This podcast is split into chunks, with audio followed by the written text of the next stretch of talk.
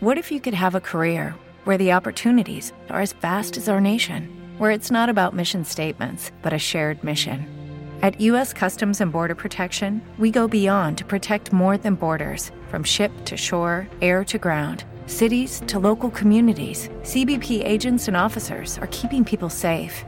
Join U.S. Customs and Border Protection and go beyond for something far greater than yourself.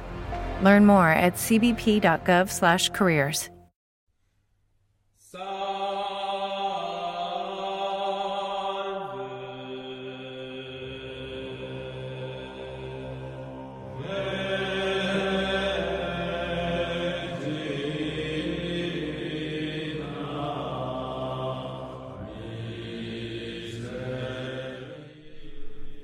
Αγαπητοί μου ακροατές το ραδιοφώνο της Ιεράς Μητροπόλεως Λαρίσης και Τυρνάβο καλησπέρα σας.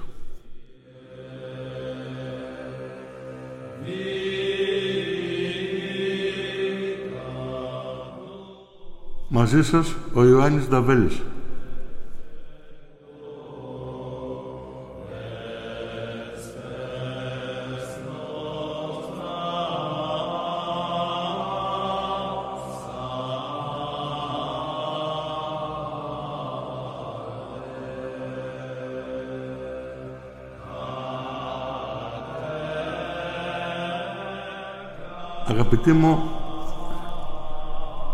σήμερα επέλεξα να μιλήσω για ένα θέμα του οποίου ο πόηχος αγγίζει και τις μέρες μας. Με ποικίλους τρόπους. Το θέμα μας θα είναι οι ναΐτες υπότες. Οι Knight Templars.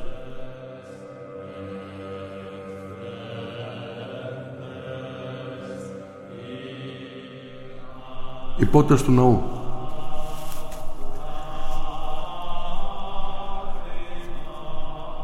Ας αφήσουμε όπως πάντα αγαπητοί μου το μυαλό μας να ταξιδεύσει.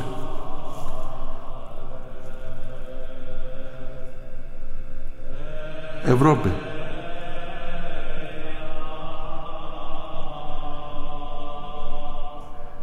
Λυκοφός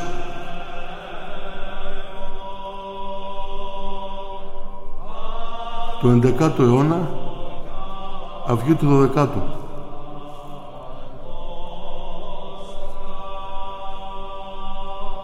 στην Ανατολική Ρωμαϊκή Αυτοκρατορία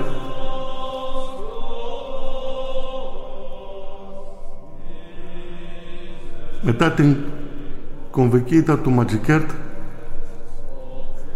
και από μια διαδοχή σειράς ελληματικών και ανικάων αυτοκρατόρων και οργή αρχείο Αλέξος ο πρώτος ο Κομνηνός. Είναι η επαρχή μιας νέας ένδοξης εποχής για το Βυζάντιο, η εποχή των Κομνηνών.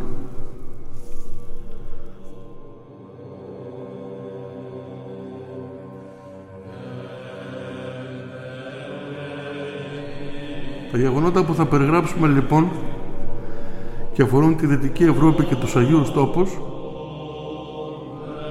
χρονολογικά συμπίπτουν με τη Βασιλεία στο, στην Ανατολική Ρωμαϊκή Αυτοκρατορία του Αλέξιου του πρώτου του Κομνηνού που άρχισε το 1081 και έληξε το 1118 του Αλεξίου του Ιωάννη του δεύτερου του Κομνηνού καθώς και του Μανουήλ Κομνηνού το οποίο η Βασιλεία έληξε το 1181.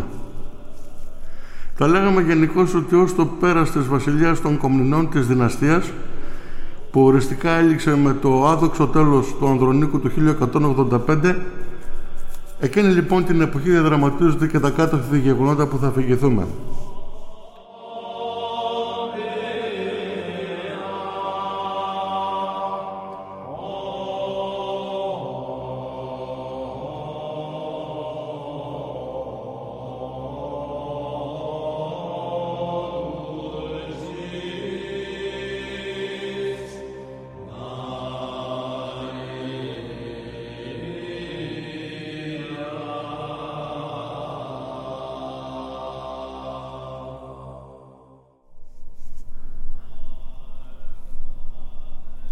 Στη Δυτική Ευρώπη, αγαπητοί μου, αρχίζει το κίνημα των σταυροφοριών.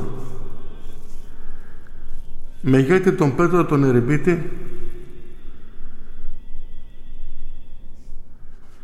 μάζες όχλου Δυτικοευρωπαίων, ειδικά Φράγκων, αλλά και από άλλες χώρες, συναθρίζονται για την ανακατάληψη της Ιερουσαλήμ από τους απίστους.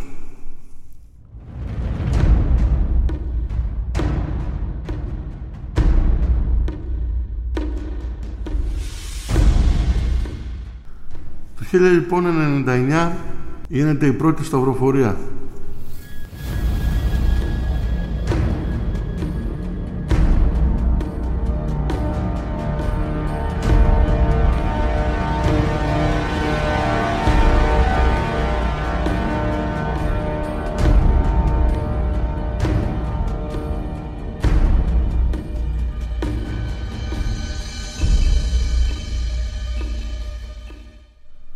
Ιερουσαλήμ με Άγιο Τόπιο απελευθερώνονται. Έχουμε το βασίλειο της Ιερουσαλήμ και των Αγίων Τόπων που εμπεριείχε στην πορεία του άλλα τέσσερα βασίλεια στους Αγίους Τόπους και στις πέριξ περιοχές μέχρι τη Συρία, λατινικά, υπό την ηγεσία του Βαλδουίνου του Πρώτου και Πατριάρχη των Δαμβέργο.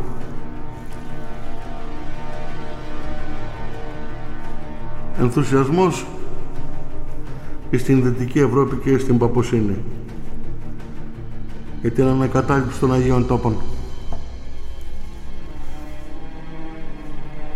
Ρίγοι συγκινήσεως διατρέχουν τα πλήθη των πιστών του καθολικισμού.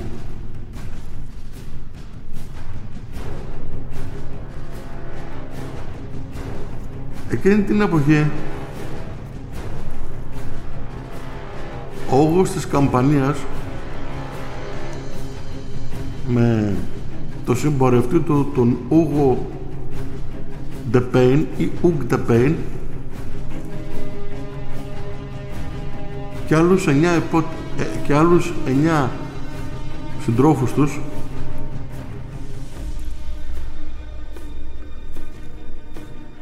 Το 1104 ταξιδεύουν στον Ιερουσαλήμ. Ξαναφεύγουν το 1108 και ξαναγυρίζουν στη Δυτική Ευρώπη. Εκεί με την παπική βοήθεια και συναντήληψη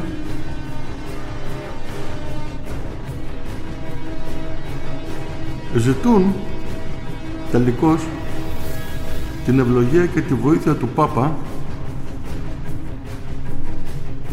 ούτως ώστε να γίνουν οι φτωχοί στρατιώτες του Ιερού Ναού της Σταυρώσεως του Κυρίου και του Ναού του Σολομόντος. Ο Πάπας τη δίδει.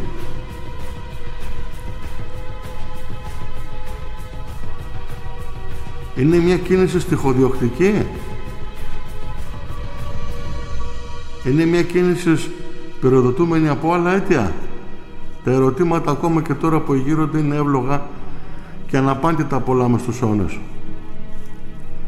Ξαναεπιστρέφουν στους Αγίους Τόπους του 1118. Εκεί λοιπόν, υπό τις ευλογίες του βασιλιά Βαλδουίνου του Πρώτου, αναγνωρίζονται και εκεί ως οι πτωχοί στρατιώτες του Ιερού Ναού της Σταυρώσεως του Κυρίου και του Ναού του Σολομώντος ή οι πότες του ναού ή να είτε πότες.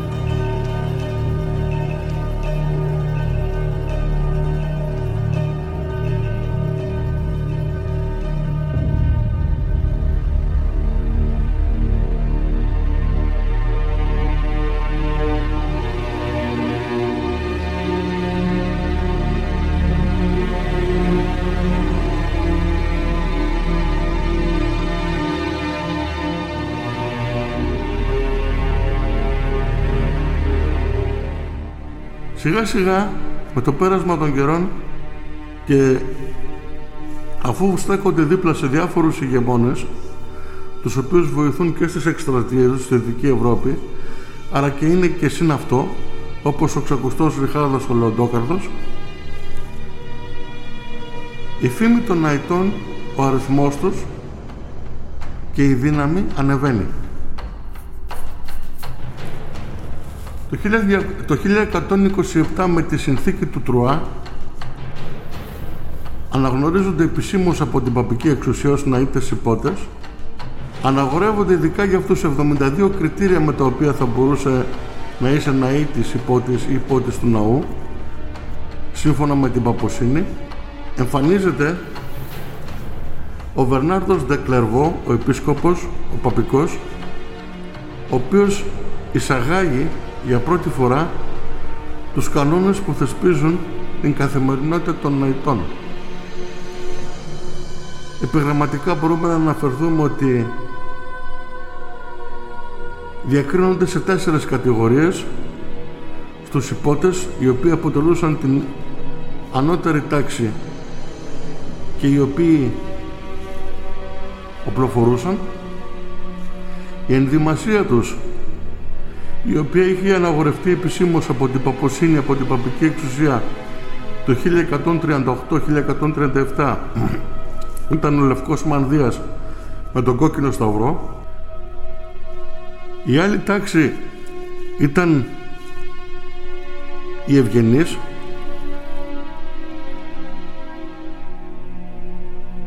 εκτιματίες. Και οι κατώτεροι εργάτες των γεών. Αυτοί όλοι αποτελούσαν μια τάξη. Η τρίτη τάξη ήταν οι υπαξιωματικοί, οι οποίοι είχαν ως σκοπό να υπηρετούν τους υπότες βοηθητικά στα καθήκοντά τους. Και η τέταρτη τάξη ήταν ο κλήρος, ο οποίος βοηθούσε τους υπότες στα θρησκευτικά τους καθήκοντα. Κάθε χώρα είχε αρχηγό των ναητών τον μάγιστρο και όλες οι χώρες μαζί στις οποίες υπήρχαν ναΐτες υπότες είχαν ένα και μοναδικό αρχηγό το Μέγα Μαγίστρο. Πρέπει να πούμε ότι η όλη ιστορία ξεκίνησε από εννέα ανθρώπους οι οποίοι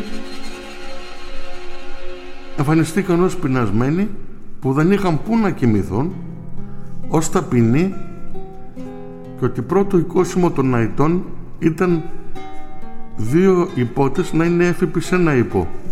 Είτε αυτό καταδεικνύει την ταπεινοφροσύνη και την πτωχότητα των υποτών. Πράγματα τα οποία με το πέρασμα των καιρών και των αιώνων παρήλθαν.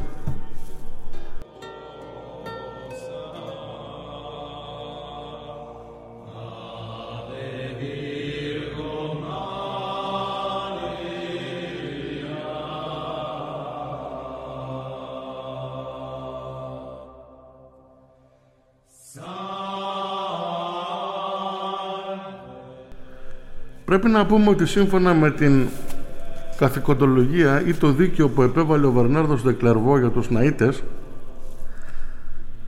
έπρεπε καθημερινώς να προσεύχονται να κοιμούνται με το μανδύα και τους χιτώνες και τα υποδήματα και το πουκάμισο να μην τα αποχωρίζονται να τρώνε κρέας τρεις φορές την εβδομάδα να μην τρώνε κρέας στις νηστείες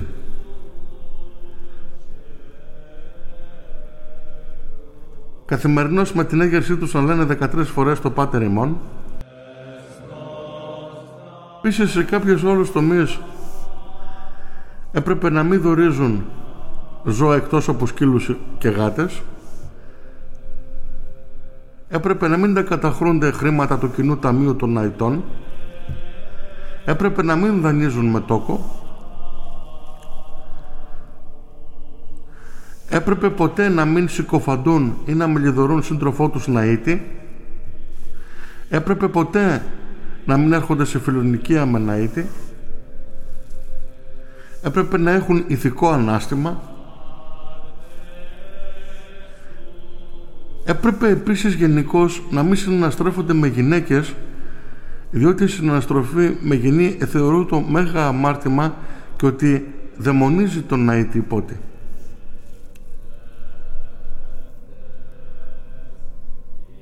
Όλα αυτά αγαπητοί μου καταδεικνύουν και το μέγεθος της αυστηρότητας που διείπε το κανονιολόγιο τους πρώτους χρόνους, τις πρώτες δεκαετίες της ιδρύσεως του τάγματος των Αιτών.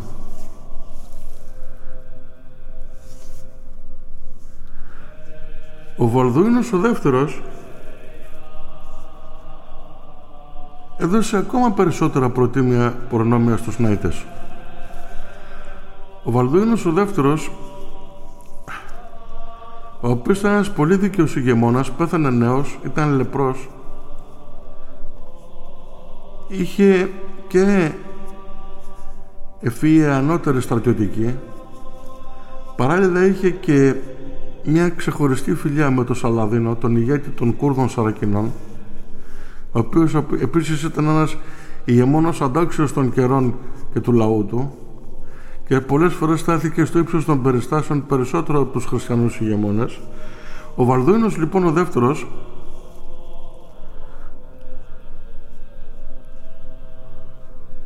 μαζί με τον Πατριάρχη Βαβέργο είχαν παραχωρήσει ένα μέρος του παλατιού το οποίο λεγόταν ότι παλιά ήταν στα όρια του Ιερού Ναού του Κυρίου του Σημείου της Σταυρώσεως αλλά και του Ναού του Σολομόντος ο οποίος είχε ιδρυθεί περίπου το 700 π.Χ. ως κατοικία των ναητών εποχών, εποτών στην εποχή τους.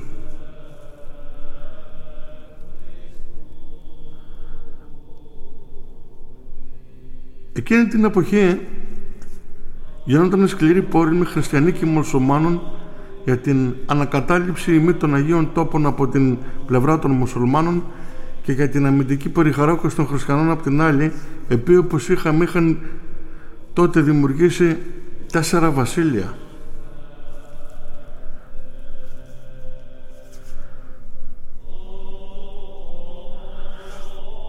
Είναι εξακουστή η μάχη του 1177 που δείχνει την ανδρεία και το μέγεθος της υποσύνης των Ναϊτών όταν 500 Ναΐτες υπότες κατατροπώσαν 26.000 μουσουλμάνους.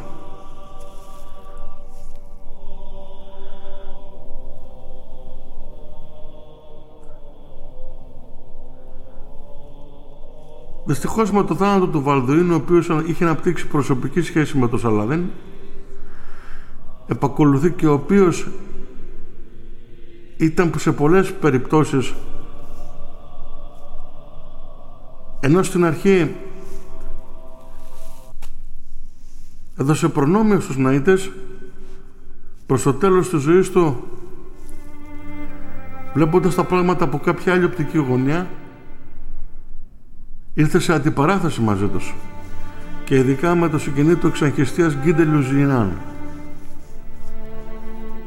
ο οποίος συνωμοσιολογώντας και δημιουργώντας δολιοφθορές δημιούργησε τεχνητό πρόβλημα των χριστιανών με το Σαλαδίνο διότι ήταν πολεμοχαρής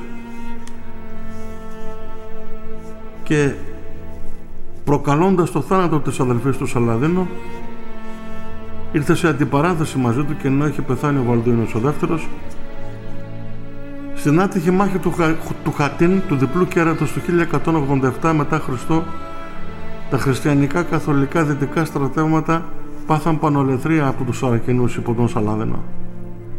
Αργότερα υπήρξε η ανακατάληψη της Ιερουσαλήμ η παράδοσή της μετά από πολύμηνη πολιορκία στα σαλαδινικά στρατεύματα ο οποίος φέρθηκε με μεγαλοψυχία στους υπερασπιστές και τους άφησε να φύγουν ζωντανοί.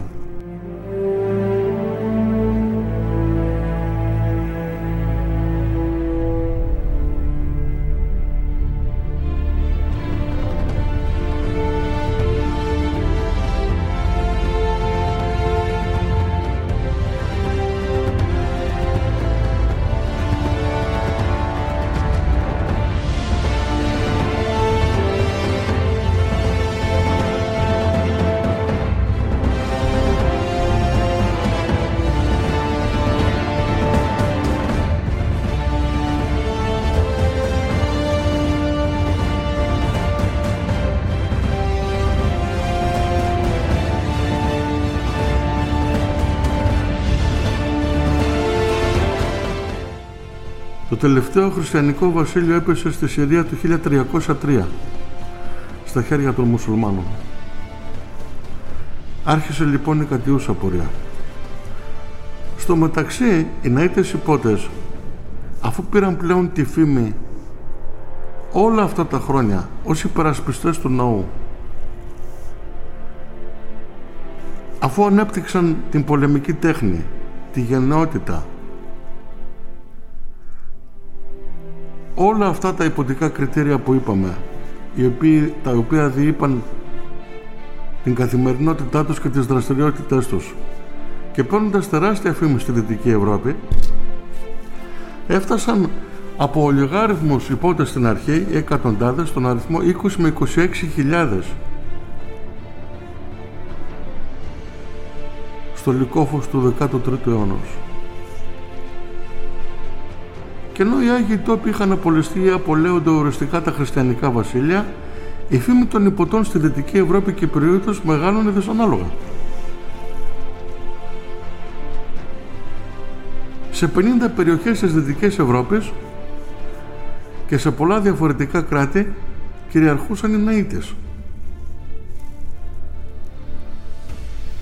Οι βασιλείς της Ιβερικής και Σολύσου, ειδικά ο βασιλεύς ο Ισπανός της Καστήλης και της Αραγωνίας Φερδινάδος καθώς και ο Πορτογάλος βασιλεύς παραχώρησαν και περιουσία, κάστρα, γέες και προνόμια στους Ναΐτες διότι οι ίδιοι τους βοήθησαν στις εκστρατείες τους. Μάλιστα ο Πορτογάλος βασιλεύς αφιέρωσε προς τιμή των Ναΐτων μια συγκεκριμένη πόλη η οποία στην Πορτογαλία ονομάζονταν Κοίμπρα.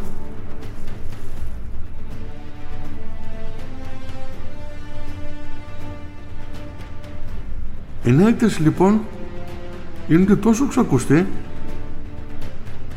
που η φήμη τους αρχίζει και προκαλεί και σεβασμό και τρόμο.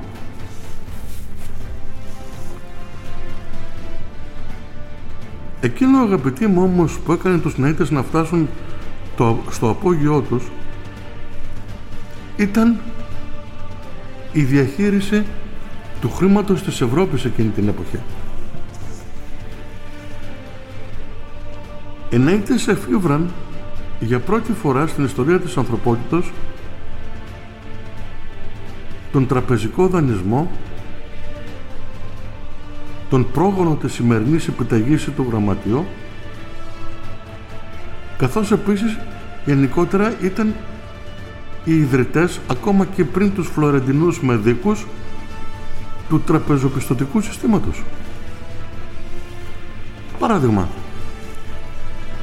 είναι επικοινωτρόπως γνωστό ότι εφήβραν έναν τρόπο τόσο ώστε να ενεχειριάζεις προσωπικά σου κοσμήματα, πολύτιμα αντικείμενα, χρυσάφι, άλλα σκεύη σε ένα μέρος της Δυτικής Ευρώπης να κάνεις το ταξίδι σου ανενόχλητος υπό την προστασία των ναητών αν ήσουν αγιοπροσκυνητής να λαμβάνεις την προστασία των ναητών επίσης στους Αγίους Τόπους και να σου αποδίδουν τα χρήματα τα οποία εσύ ενεχειρίασες κάπου όπου οπουδήποτε στη Δυτική Ευρώπη ή στην Ιερουσαλήμ ή στους Αγίους Τόπους από την εποπτεία των αετών.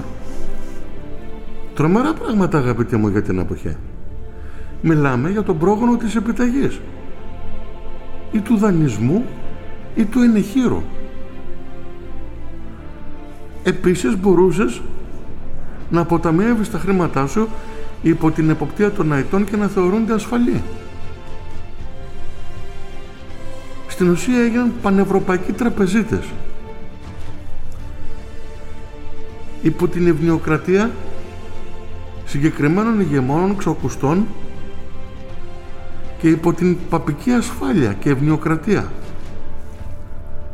Άρα μιλάμε για ένα παντοδύναμο προγονικό τραπεζικό σύστημα, τραπεζοπιστωτικό, το οποίο δάνειζε, εν, εντόκιζε, έδινε επιταγές οι οποίες δεν ήταν ακάλυπτες αγαπητοί μου.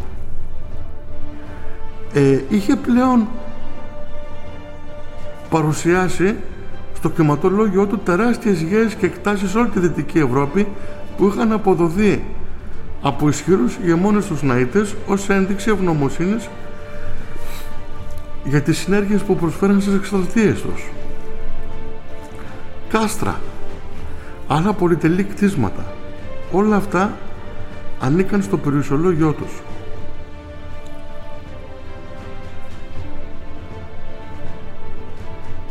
Όπως καταλαβαίνετε αγαπητοί μου,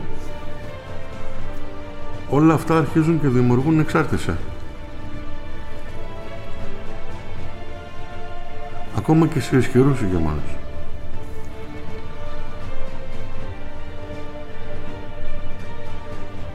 Οι Ναΐτες έκαναν ένα λάθος.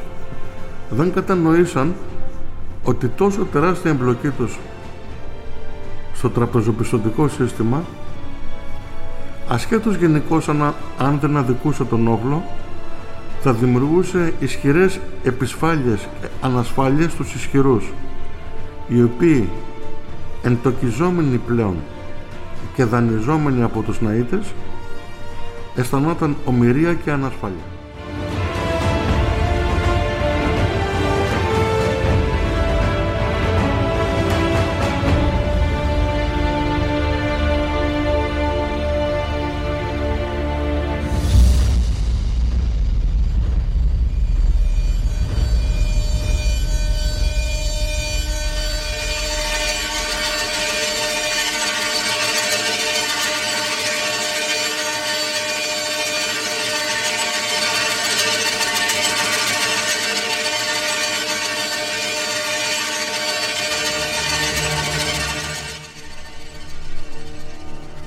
Όλα αγαπητοί μου. Κυλούσαν όπως το προαναφέραμε φτάνουμε στο 1307 το Μάρτιο.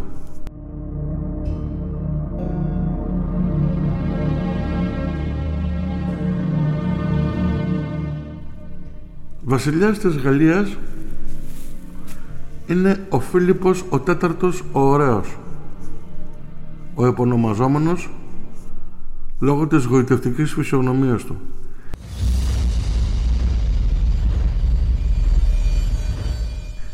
Ηγέτης της δυναστείας των Καπετιδών και ο άνθρωπος κατά τη βασιλεία του οποίου άρχισε ο καναντοητής πόλεμος με τους Ιγλέζους. Πάπας είναι ο Κλήμης ο Πέμπτος εκείνη την εποχή.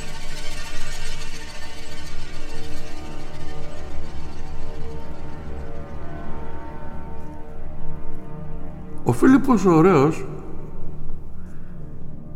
ήταν πλήρως εξαρτημένος οικονομικά από τους ναΐτες της εποχής οι οποίοι ε, είναι περιττό να σας πω ότι οι πολυαριθμότεροι βρισκόταν στο βασιλείο του στη Γαλλία από όλο τον ευρωπαϊκό χώρο.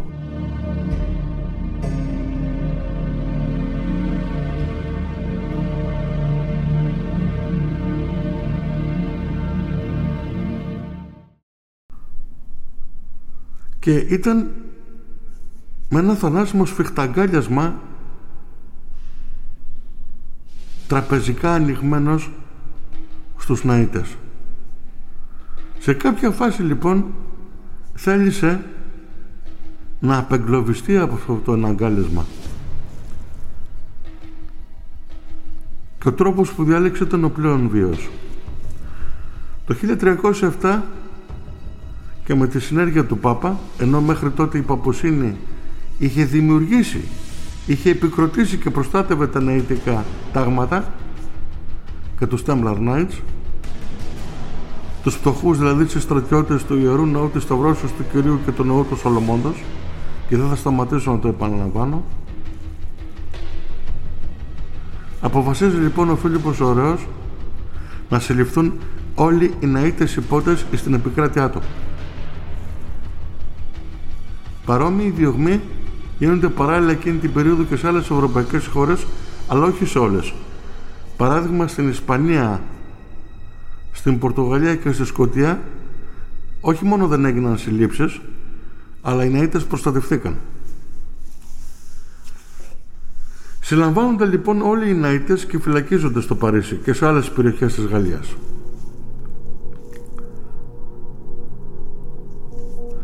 Μέγας Μάγιστρος ο Ζακ Ντεμονέ και συνοδοιπόρος του σε αυτή τη φυλάκιση ο Φιλίπ Τεσσαρνέ.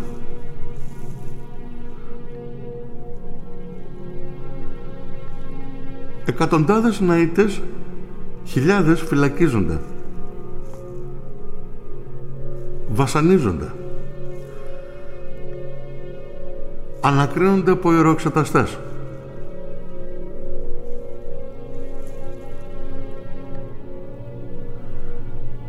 για να αποκομιστούν ομολογίες αλλά και τα κατηγορητήρια να είναι πιο βδελιγμαία ο Φίλιππος ο Ωραίος δημιουργεί μια σειρά από κατηγορητήρια τόσο βδελιγμαία που ανατρίχιαζε ακόμα και ο κοινός νους. Τους κατηγορεί για ομοφιλοφιλικές σχέσεις, για σοδομισμό, για σατανοπληξία, για αποστροφή του Ναζωρέου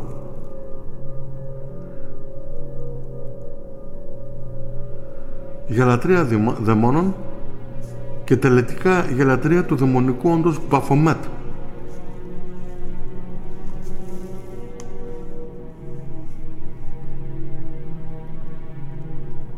Οι φυλακίσεις είναι πολυετής, η ανακρίση συνεχής και τα βασανιστήρια ανίποτα. Παρ' όλα αυτά, οι νέητες δεν ομολογούν ότι διέπησαν σε τέτοιες, ότι προέβησαν σε τέτοιες βελιγμένες πράξεις. Ούτε ο Μέγας Μάγιστρος, Ζακ Τεμορνέ, ούτε ο Φιλίπ Τεσσαρνέ, ούτε οι υπόλοιποι που συλληφθήσαν.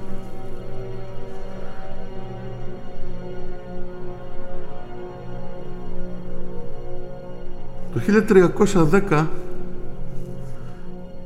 ο βασιλιάς Φίλιππος ο Ωραίος ως πρώτη ένδειξη των προθέσεων του διατάζει να καούν 50 υπότες ναΐτες σε ένα χωράφι έξω από το Παρίσι.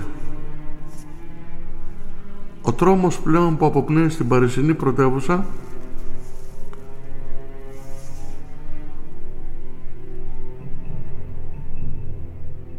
είναι εκοφαντικός.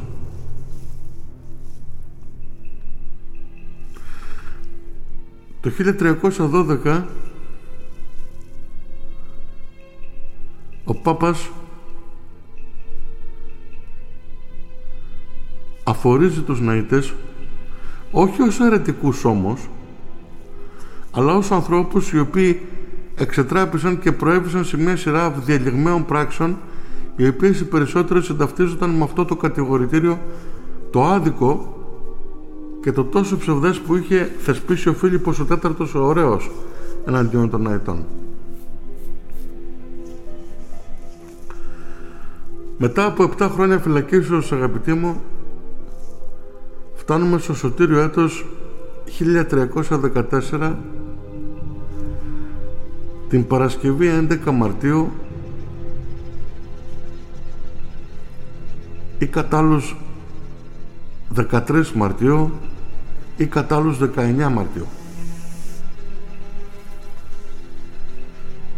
Του 1314 Στις 10 η ώρα το πρωί και αφού πλέον είχαν αποσπαστεί οι ομολογίες μετά από φυλάκιση 7 ετών οι αεροεξεταστικές ενδελεχές ανακρίσεις βασανιστήρια φρικόδη τα γνωστά της Ιεράς Εξετάσεως οι ομολογίες των δύο ηγετών του Ντεμορνέ και του Ντεσαρνέ οι ναΐτες αρχηγοί οδηγούνται στην νησίδα Λασιτέ όπου ο αρχηγός της Ιεράς Εξέσεως Φιλίπ Ντεμαρινή με άλλους τρεις εντεταλμένους του βασιλέως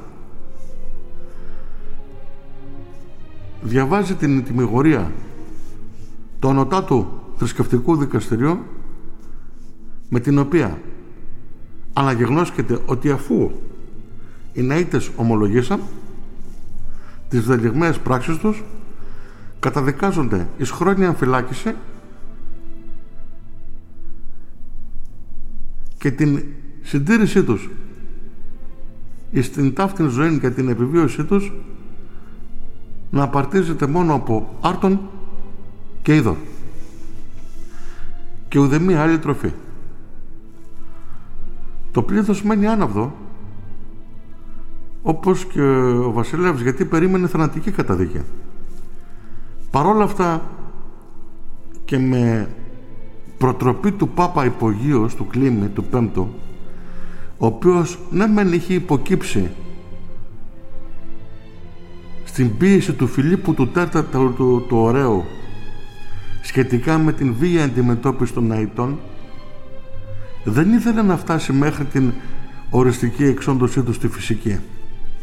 Ούτε επίσης αν ενθυμίστε τους είχε κατηγορήσει ως αρετικούς διότι στην ουσία ήταν δικά του παιδιά και με μεγάλη δυσαρέσκεια κάθε φορά προέβαινε σε ένα δυσάρεστο βήμα για τους Ναΐτες αλλά ήταν τόσο πολύ ισχυρά πιεζόμενος και τόσο πολύ εκοφαντικές οι κατηγορίες που, εξολο, που εξ, ε, εκτόξευε ο Φίλιππος εναντίον των Ναΐτων και, και η αυτό που δεν μπορούσε να κάνει τίποτα άλλο. Ένυψε τα σχέρα του παρά αυτά προάσπισε την φυσική του ακυριότητα μη οδηγώντας τους στο θάνατο την τελευταία στιγμή. Και ενώ αγαπητέ μου το όλο ζήτημα επήγαινε σε αυτήν τη λύση ξαφνικά σηκώνεται όρθιος ενώπιον του πλήθους των βασιλικών επιτετραμένων και των θρησκευτικών επιτρόπων και ενώπιον του Φιλίπ Ντεμαρινή, τον οτέ του θρησκευτικού επιτρόπου της Ιεράς Εξετάσεως και οργισμένος αναφέρει ότι οι ομολογίες αποσπάστηκαν με φρικόδιο βασανιστήρια και ότι όλα αυτά για τους οποίους τους κατηγόρησε η Ιερά Εξέταση και θέσπισε αυτά τις τα βδελιγμένη κατηγορητήρια εναντίον τους είναι ψευδέστατα και εφιολογήματα του Φιλίππου του Τέταρτου του Ωραίου ο οποίος θέλει να τους εξοδώσει από προσώπου γης. Δεν αποδεχόταν την ομοφιλία ούτε το σοδομισμό ούτε την αιμομιξία ούτε τη λατρεία δαιμόνων ούτε τη λατρεία του Μπαφομέτ ούτε όλες τις άλλες οργιώδεις καταστάσεις για τις οποίες τους κατηγόρησε ο Φίλιππος ο Ωραίος.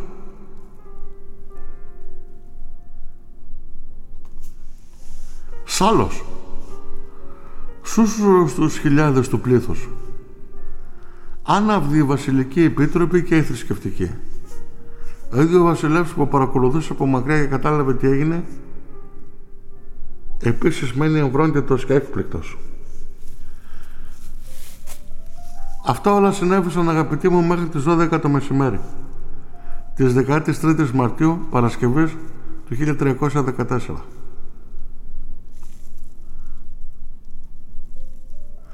Παρασκευή επίσης 11 Μαρτίου του 1307 συγγνώμη, Παρασκευή και 13 Μαρτίου του 1307 έγινε και η σύλληψη των αετών.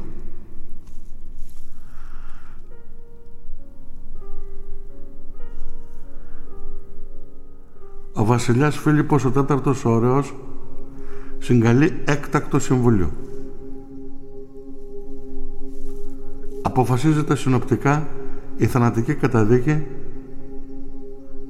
του Ζακ Ντεμορνέ και του συναυτό συναρχηγού Ντεσαρνέ και των άλλων δύο συνοδοιπόρων ηγετών.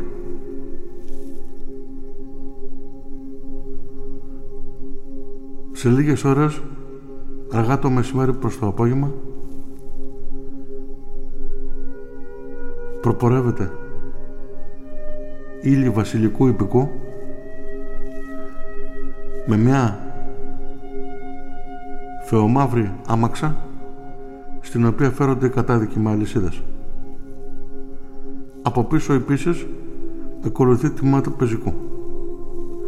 Συνέων όλοι προς το ακριανό νησάκι της νησίδας Δελασιτέ. Ο βασιλιάς από το παράθυρο του παλατιού του παρακολουθεί τα πεπραγμένα. Στην νησίδα την ακριανή του νησακίου Ντελασιτέ έχει στηθεί το ικρίωμα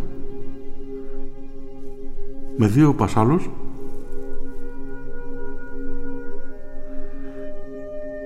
Όπου υπάρχουν δεσμά, ξύλα, αλυσίδες.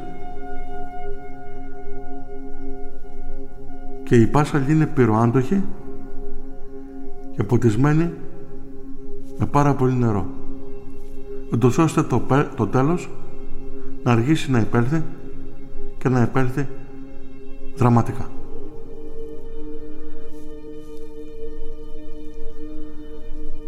Είχε δώσει διαταγή ο Φίλιππος ωραίος το τέλος να είναι αργό και όχι γρήγορο.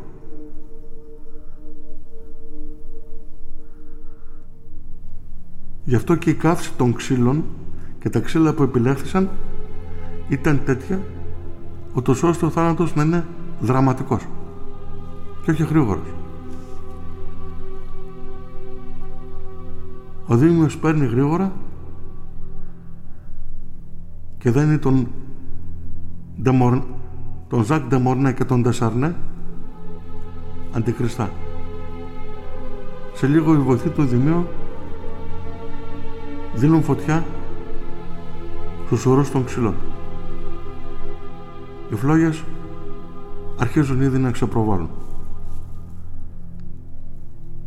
Και ενώ το πλήθος και οι αεροεξεταστές και οι επιτετραμένοι επίσκοποι με προτεταμένους τους μακρύς ξύλινους σταυρούς εμένουν στους βρισκόμενους σε στάδιο αποδημίας νοήτες να προσευχηθούν και να μετανοήσουν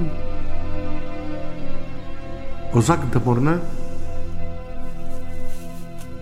Με τεράστια ψυχική δύναμη. Φροντοφωνάζει μέσα στο πλήθος. Ότι όλα για όσα κατηγορήθηκαν είναι συκοφαντίες, ασύστολα ψεύδη και έργα του διαβόλου και εφιολογήματα του σατανικού βασιλέως. Και επειδή αυτός είναι σατανόπληκτος και όχι αυτή, εύχεται κατηγορώντας και τον ίδιο τον Πάπα τον Κλήμη τον Πέμπτο αυτός και ο Πάπας να μην ζήσουν πέραν του έτους 1314. Αγαπητοί μου, η κατάρα του Ζακ Ντεμορνέ έπιασε τόπο. Ο Πάπας Κλήμης ο Πέμπτος πέθανε σε ένα μήνα μετά την καύση των Αϊτών. Ο Φίλιππος Ωραίος, 8 μήνες μετά την εκτέλεση του Ζακ Ντεμορνέ, πηγαίνοντας σε κυνήγι, τον χτύπησε αγριόχειρος. Πέθανε λίγους, λίγες μέρες μετά. Άρα αγαπητοί μου ακροατές, επαληθεύτηκε πλήρως η κατάρα του Ζακ Ντεμορνέ για το ζεύγος Πάπα Κλήμη του Πέμπτου και βασιλέως Φιλίππου Τετάρτου το Ωραίο.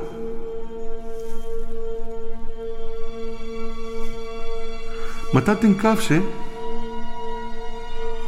και ενώ οι φλόγες είχαν υψωθεί ως πάνω και ενώ το ανθρώπινο σώμα γινόταν κάρβουνο και ενώ ο καπνός μετέδιδε τη μυρωδιά της την αποτρόπια της καμένης σάρκας παντού πλήθος κόσμου και πιστών συνέρευσε εις τις τάχτες των αποκληθέντων προήμως μαρτύρων να μαζέψει λίγη στάχτη σε κάποια σκεύη γιατί ήδη ο κόσμος τους θεώρησε μάρτυρες. Από τότε αγαπητοί μου η έφημος μνήα και για όσο έζησε ο Λιγομήνος και τα κομιαστικά σχόλια που συνόδευαν πριν την πράξη αυτή τον Φίλιππο τον Ωραίο σβήσαν στη Γαλλία και πράξη του τον να θανατώσει το Μέγα Μάγιστρο και το Συνοδοιπόροστο απομάκρυνε το λαό από τον βασιλέα του και χαρακτηρίστηκε ως ύπουλη, ύποπτη και ευδελιγμαία και βασισμένη σε ψευδείς κατηγορίες.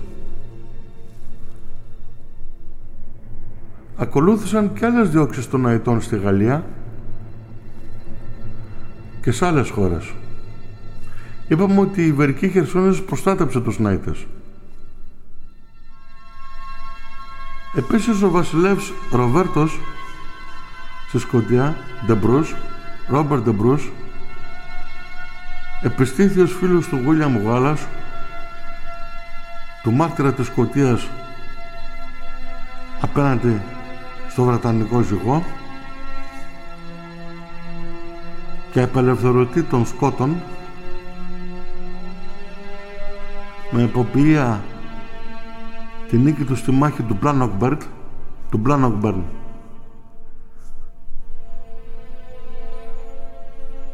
την ίδια χρονιά που κάηκαν οι μάγιστροι των Αιτών όταν στο πεδίο του Μπάνοκμπερν ο Ρόμπερτ Ντε Μπρους κατανικούσε τις στρατιές του Εδουάρδου του Μακροπόδη του Τέταρτου και απελευθέρωναν τους Σκότους στο όνομα του Γουίλιαμ Γουάλας. Εκεί λοιπόν πάρα πολλοί ναΐτες καταφύγαν στη Σκοτία και βρήκαν καταφύγιο κάτω από τη σκέπη του Ρόμπερτ Ντε Μπρους, ο οποίος ήταν παντελώς φιλοναΐτης.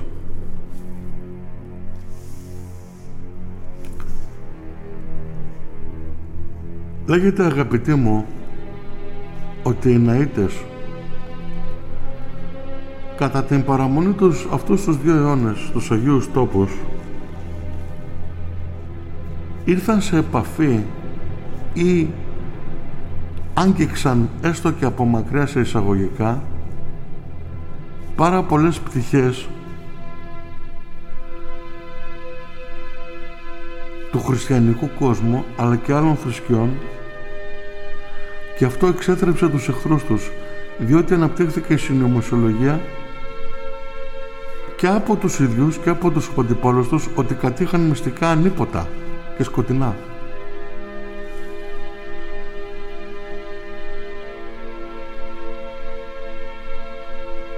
Το Άγιον του Σκοπότηρον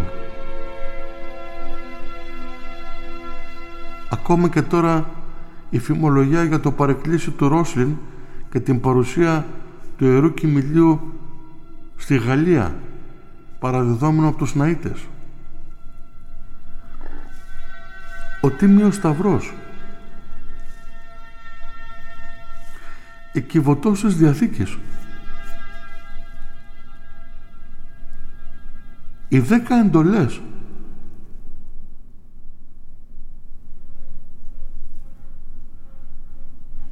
Τα απόκριφα Ευαγγέλια τα οποία δεν εγγράφησαν στην Καινή Διαθήκη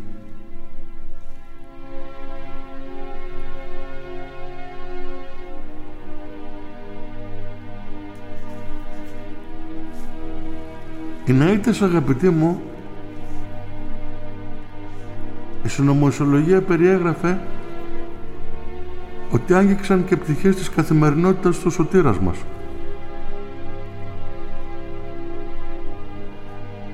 Οι οποίες πτυχές μεταστρέφουν πλήρως την εικόνα του σωτήρου μας. Και οι οποίες δεν είναι αποδεκτές από εμάς.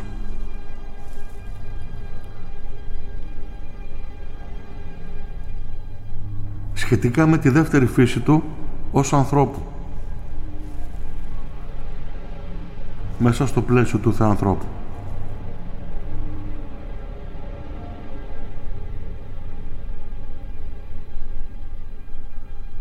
όπως και για την παρουσία της Μαρίας της Μαγδαληνής. Όλα αυτά και δημιουργώντας ένα τεράστιο πέπλο συνωμοσιολογίας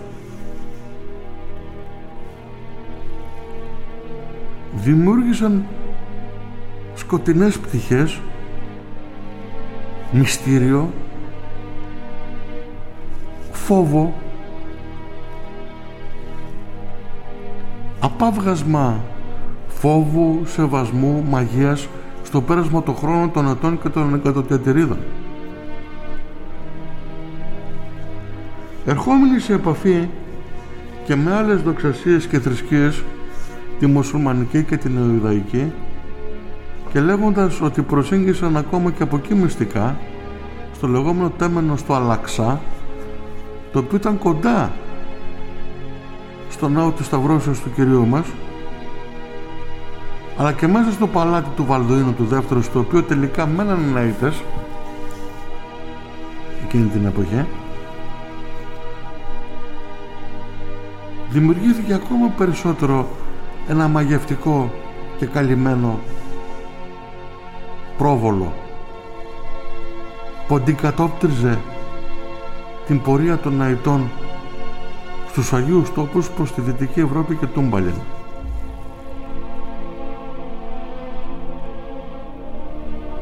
Το αποτέλεσμα όλων αυτών ήταν μια λέξη συνωμοσιολογία και μαγεία. Ο απόϊχος φτάνει μέχρι την Ιερά Συνδόνη του Κυρίου αυτήν τη λεγόμενη του Τωρίνου που λέγεται ότι το 1357 την παράδοσε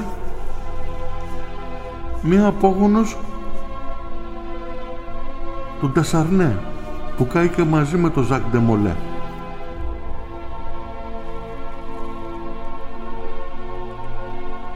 Αγαπητοί μου,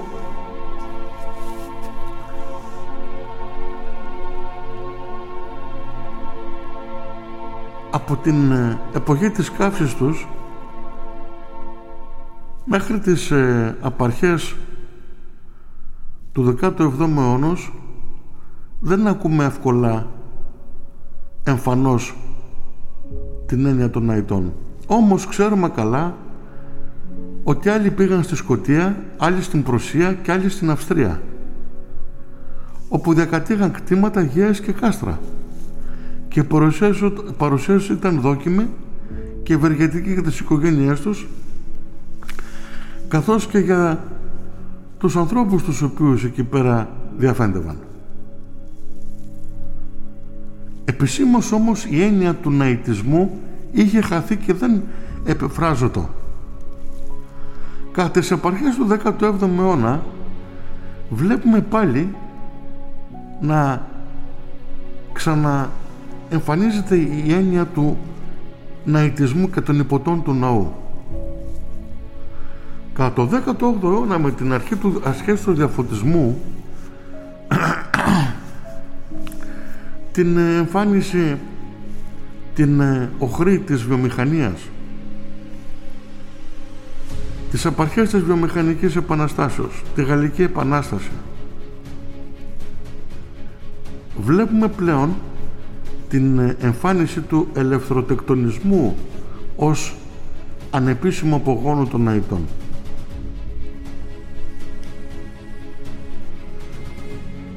Από τότε και μέχρι σήμερα αγαπητοί μου ο ελευθεροτεκτονισμός ο οποίος είναι μία έννοια στην οποία πάρα πολλοί επιφανείς συμπεριλήφθηκαν τους τελευταίους δύο-τρεις αιώνες της ανθρωπότητας στους καταλόγους του θέλει να εμφανίζεται ως ο απόγονος των ναητών αλλά περισσότερο απόγονος των ναητών εμφανίζεται η οργάνωση ναΐτες υπότες του ναού οι οποίοι έχουν αυτονομηθεί από τους υπόλοιπους ελευθεροτάκτονες και ενώ οι ελευθεροτάκτονες ε, δέχονται κάποια κριτήρια υποτίθεται όπως την ε, ε, ηθική ή την πίστη στο υπέρτατον ή να εξυπηρετείς τις αρχές της οικουμενικής χριστιανοσύνης ή του να δράς οικουμενικά.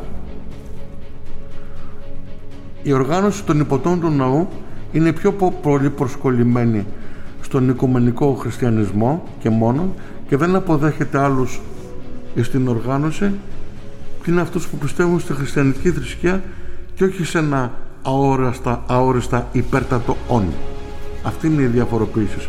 Όπως επίσης και ακολουθεί πιο πιστά αυτή η οργάνωση των αετών υποτών των υποτών του ναού τα έθιμα και τα ήθη των ναητών της περίοδου εκείνης, δηλαδή της ιδρύσεώς των, με την ταυτή ένδυση και την ίδια περίπου καθηκοντολογία ήθη και έθιμα.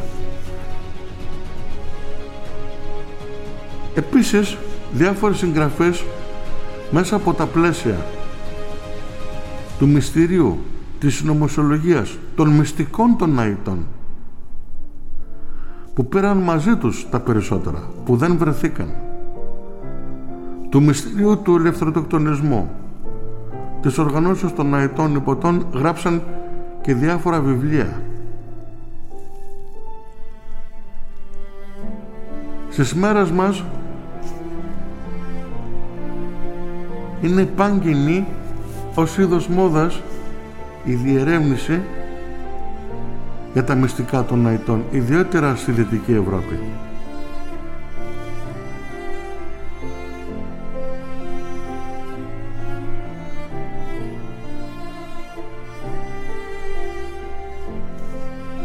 Κλείνοντας και μπαίνοντας στο τελευταίο μέρος της εκπομπής μου δεν θέλω να πω αγαπητοί μου έχοντας λίγες και ταπεινές γνώσεις και όχι θεολογικές αλλά ασπαζόμενος το ορθόδοξο δόγμα και υπηρετώντας το διαχρονικά ότι γενικώς εμείς οι Ορθόδοξοι πρέπει να στεκόμεθα στο ύψος των περιστάσεων να αποδεχόμεθα τους συνανθρώπους μας να αγωνιζόμαστε για την οικουμένη όλοι αλλά να γνωρίζουμε επίσης ότι πολλές φορές η έννοια του οικουμενισμού εμπεριέχει και πονηράς ατραπούς.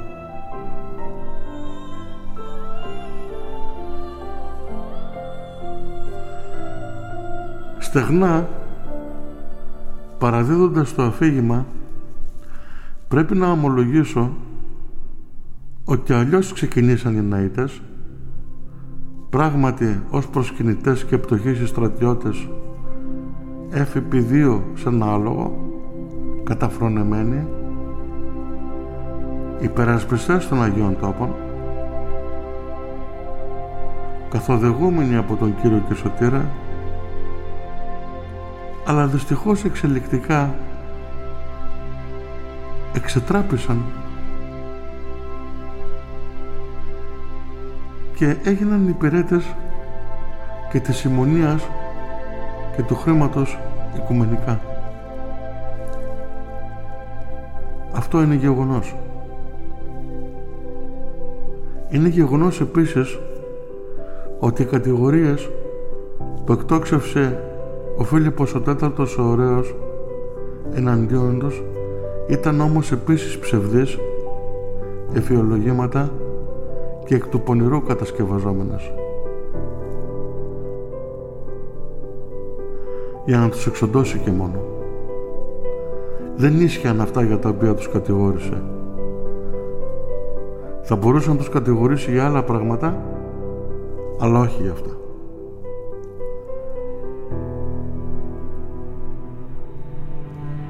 Θα ήθελα επίσης να πω ότι όλες οι ανιχνεύσεις, οι αναζητήσεις ε, και οι μεταφυσικές αναζητήσεις, πιθανόν και η δημιουργία οργανώσεων ή κινημάτων περισσότερο κινούνται από τα κριτήρια της συνεχούς ανθρώπινου αναζητήσεως για το μυστήριο και κινούμενα γύρω από τη σφαίρα της συνωμοσιολογίας το αναξερεύνητο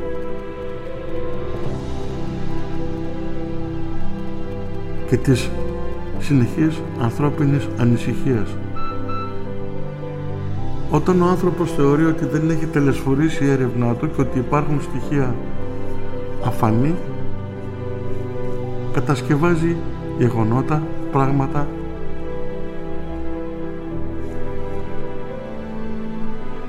και δημιουργήματα τα οποία προσφέρουν εξόδους στις αναζητήσεις του. Δεν μπορούμε να πούμε όμως ότι ευλόγως παρουσιάζουν την αλήθεια.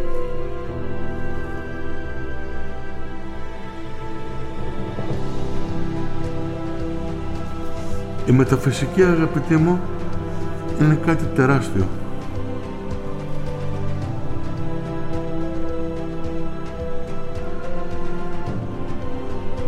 Εμείς οφείλουμε να γνωρίζουμε τα πάντα ως Ορθόδοξοι. Δεν μπορούμε να αποκρύψουμε επίσης ότι οι παρουσιαζόμενοι ως απόγονοι των αιτών παγκόσμιοι τάκτονες υπήρξαν και μέλη δικών μας ανθρώπων της φιλικής εταιρείας όπως και εξακουστεί οπλαρχηγοί οι οποίοι πράγματι πρόσφεραν υπηρεσίες στον αγώνα. Άλλο όμως το ένα και άλλο το άλλο.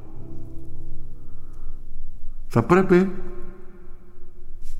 όπως πάντα μη φοβούμενοι να αντικρίσουμε την ιστορία γνωρίζοντας την ιστορία να ακούμε να ανοιχνεύουμε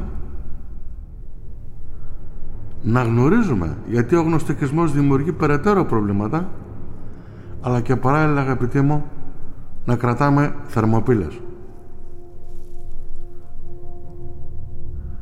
Είμαι θα ορθόδοξη και θεωρούμε ότι εμείς εκπροσωπούμε την καθολικότητα της άλλοτε μοναδικής εκκλησίας του Χριστού πριν το σχίσμα ότι εμείς δεν εξατραπήκαμε από την πορεία της καθολικότητος. Επίσης αγαπητοί μου, το επαναλαμβάνω, ο πλανήτης είναι όλων μας.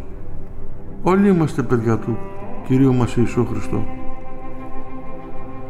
Όμως ας μην ξεχνάμε ότι έννοιες του οικουμενισμού οι έννοιες των επιπαντός επιβραβεύσεων. Οι έννοιες του ανώδυνου εις όλους. Οι έννοιες του πλούτου εις όλους οδηγούν εις το όργανο του πονηρού.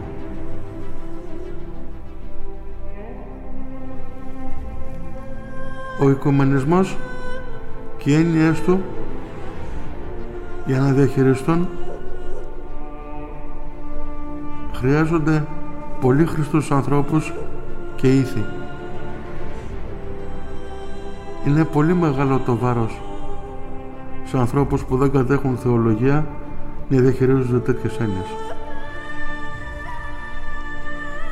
Να μην ξεχνάμε επίσης αγαπητοί μου ότι από τις λίγες μέρες μου, τις έσχατες ημέρες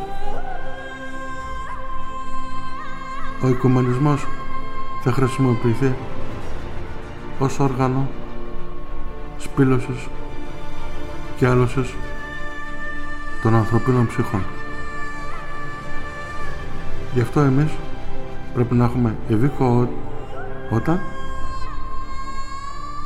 αλλά παραλλήλως είμαι θα υποχρεωμένοι μέσα από τη σοφροσύνη και τη σοφία των πνευματικών μας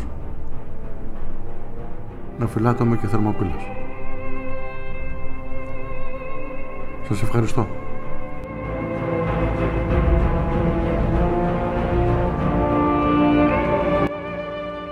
Οι Ναΐτες Υπότες Οι Night Templars